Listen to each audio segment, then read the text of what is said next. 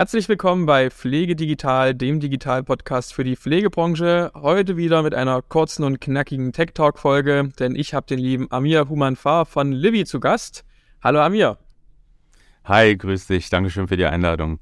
Ja, sehr, sehr gerne. Ich bin froh, dass du hier bist. Und ähm, dann starten wir auch gleich mal in die erste Frage, nämlich ähm, wer bist du, was hast du bisher gemacht und wie kamst du dazu, äh, Livy zu gründen? Ja, äh, genau. Mein Name ist Amir Humanfa. Ich bin Mitgründer der Home Systems GmbH. Wir sind besser bekannt unter der Marke Livy. Äh, Livy Home, Livy Care ist jetzt äh, unsere neueste, unsere quasi neueste Marke, die wir jetzt im letzten Jahr etabliert haben. Ich bin bei uns verantwortlich für Marketing und Vertrieb. Und äh, das ist eigentlich auch so mein Background. Also ich habe äh, in einer ganz, ganz großen Mediaagentur äh, damals gelernt in Düsseldorf und bin dann so ein bisschen in die Film- und Fernsehbranche übergegangen äh, bei der Endemol, einer der größten Film- und Fernsehproduzenten weltweit, die äh, sich dann auch irgendwann dem digitalen Themen äh, gewidmet haben, so wie das jetzt auch die Pflegebranche ja verstärkt macht. Und ähm, habe dort große, große Brands ähm, begleitet in Projekten bei der Digitalisierung, Content zu produzieren. Und das Stichwort Content ist ja im Marketing ähm, ja quasi absolutes Muss heutzutage, gerade Videocontent. Ähm, das war so eine, das war so eine Pionierszeit, damals dann auch eben mit Influencern zusammenzuarbeiten. Dort konnte ich super, super viele tolle Erfahrungen sammeln.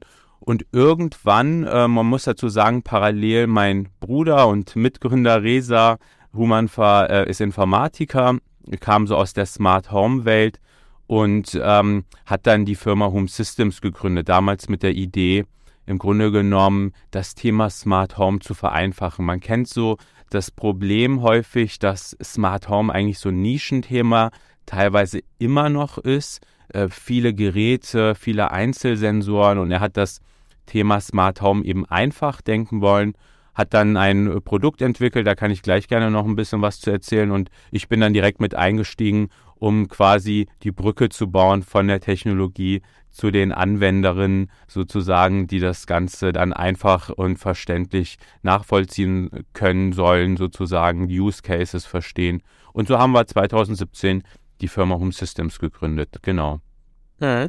Du hast ja äh, selbst schon gesagt, also ihr seid eigentlich bekannter unter dem Namen Livy, ähm, jetzt mittlerweile auch Livy ähm, Care da im Portfolio. Kannst du kurz sagen, was das Gerät macht? Worum geht's? Genau, also wie schon so ein bisschen erwähnt gerade, wir haben eingangs ähm, mit Libby Protect ein, ein System entwickelt, wo wir mehrere Sensoren in einer Einheit vereint haben. Also im Grunde genommen ein Rauchmelder, der auch Luftsensoren hat, Bewegungsmelder hat und eben damit mehrere Use Cases, also auch Einbruchschutz und Wohnkomfort, Wohnqualität in einem Gerät abdecken kann. Was hat das mit Pflege zu tun? Erstmal noch nicht so viel. Ähm, wir sind damals eben in den Markt gestartet und haben uns auf das Thema Sicherheit im eigenen Zuhause, äh, sich uns quasi diesem Thema gewidmet. Und über die Jahre haben wir eben festgestellt, dass es eben auch, dass unser System auch bei Menschen eingesetzt wird von Angehörigen, um sich quasi zu vergewissern, dass alles gut ist. Also dieser klassische Use Case, äh, die Herdplatte angelassen und ich bekomme es dann eben mit, wenn bei Großmutter zu Hause der Rauchmelder losgeht. Ähm, irgendwann hat das uns dann auch persönlich getroffen. Wir haben, äh, unser Vater hatte tatsächlich zu Hause einen Schlaganfall, äh, wohnt sehr weit entfernt, also 400 Kilometer in Kassel. Wir wohnen ja hier in Berlin und äh, hat dann mehrere Stunden auf dem Boden gelegen, bis er sich quasi zum Telefon äh, gerobbt hat, um dann den Notarzt zu alarmieren. Ähm, also irgendwie hat uns dann das Thema auch ähm, natürlich persönlich sehr, sehr stark beschäftigt. Und wir haben uns dann überlegt, wie kann man eigentlich mit der Technologie, die es gibt und mit Sensoren auch da Abhilfe schaffen.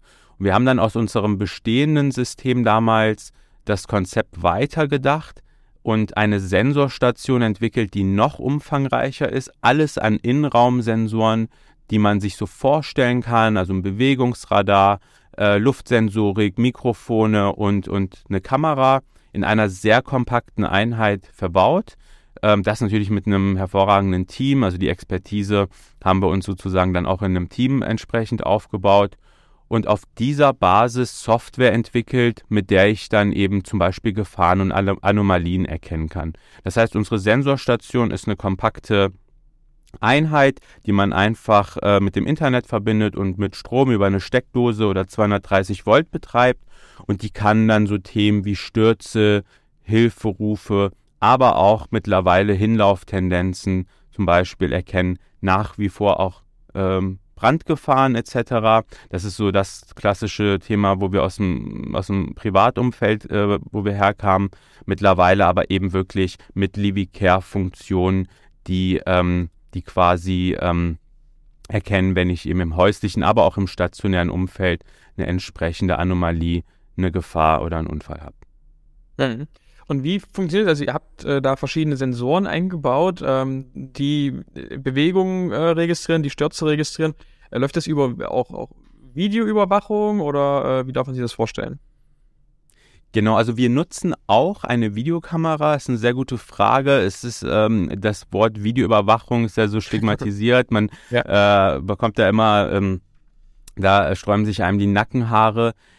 Aber es ist nun mal eben so, dass ich, wie es bei Menschen auch ist, mit meinen Augen am besten sehen kann und eine Situation eben entsprechend äh, einschätzen kann. Natürlich nutze ich auch als Mensch andere Sinne. Ich höre etwas, ich äh, spüre etwas, ich rieche vielleicht etwas, aber letztlich kann ich dann eben mit meinen Augen ähm, eine Situation entsprechend einschätzen. Und so ähnlich funktioniert eigentlich, wenn man das übertragen will, auch unsere Sensorstation. Das heißt, wir haben keine klassische Videoüberwachung, die quasi permanent filmt und darauf basierend dann eben eine Anomalie erkennt, sondern im Grunde genommen haben wir verschiedene Sensoren, die können irgendwie getriggert werden durch zum Beispiel eine Akustik, durch ein Bewegungsmuster.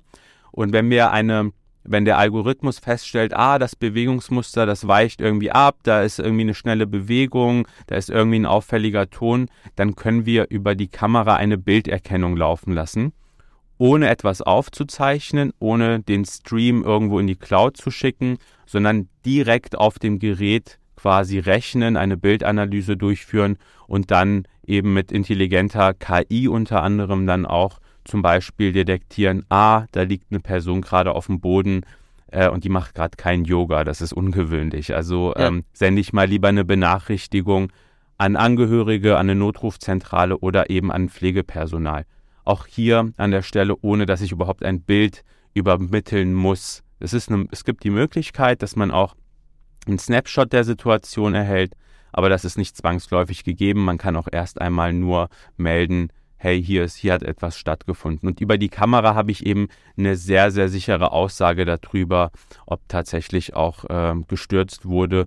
Denn Fehlalarme, Fehl, die Fehlalarmquote durch solche Systeme ist meistens eigentlich ein ganz, ganz großes Problem und frisst den Vorteil auf, den man sich dann durch den An Einsatz solcher Systeme verspricht. Und das versuchen wir eben durch die Multisensorik zu vermeiden. Mhm. Okay, habe ich verstanden. Also das ähm ja, Thema Videoüberwachung, hast ja selbst gesagt, sehr äh, stigmatisiert. Von daher interessant, dass ihr das in, in dieser Art und Weise löst. Nun geht er ja auch mit diesem Produkt mittlerweile an zum Beispiel stationäre Pflegeeinrichtungen heran. Gibt es da schon erste Pilotprojekte oder gibt es schon erste Einrichtungen, die das System nutzen und was sind da die Erfahrungswerte?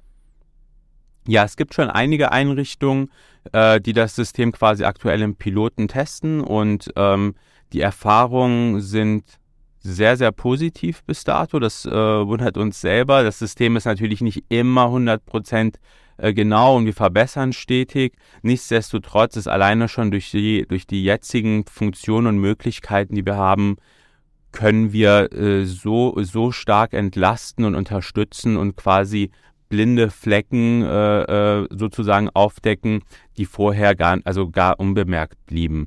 Ähm, von daher ist da der Einsatz, ähm, die Tests laufen bisher, bisher sehr, sehr positiv. Ähm, die Installation ist sehr einfach, also auch das wird natürlich ähm, immer wieder als sehr positiv wahrgenommen, da wir eben jetzt nicht dorthin kommen und irgendwelche baulichen äh, Änderungen vornehmen müssen oder ähnliches. Wir brauchen einfach nur eine Steckdose und das WLAN-Passwort. Das ist dann so die größte Hürde. Und dann kann das System sofort betrieben werden. Das Personal wird von uns geschult in Anführungszeichen. Es ist eigentlich auch so einfach, dass es selbsterklärend ist. Und dann läuft es eigentlich automatisch ohne Konfiguration oder ähnliches. Wir müssen auch nichts warten. Wenn wir mal auf das System drauf müssen, können wir uns aus, der Ferne einschalten.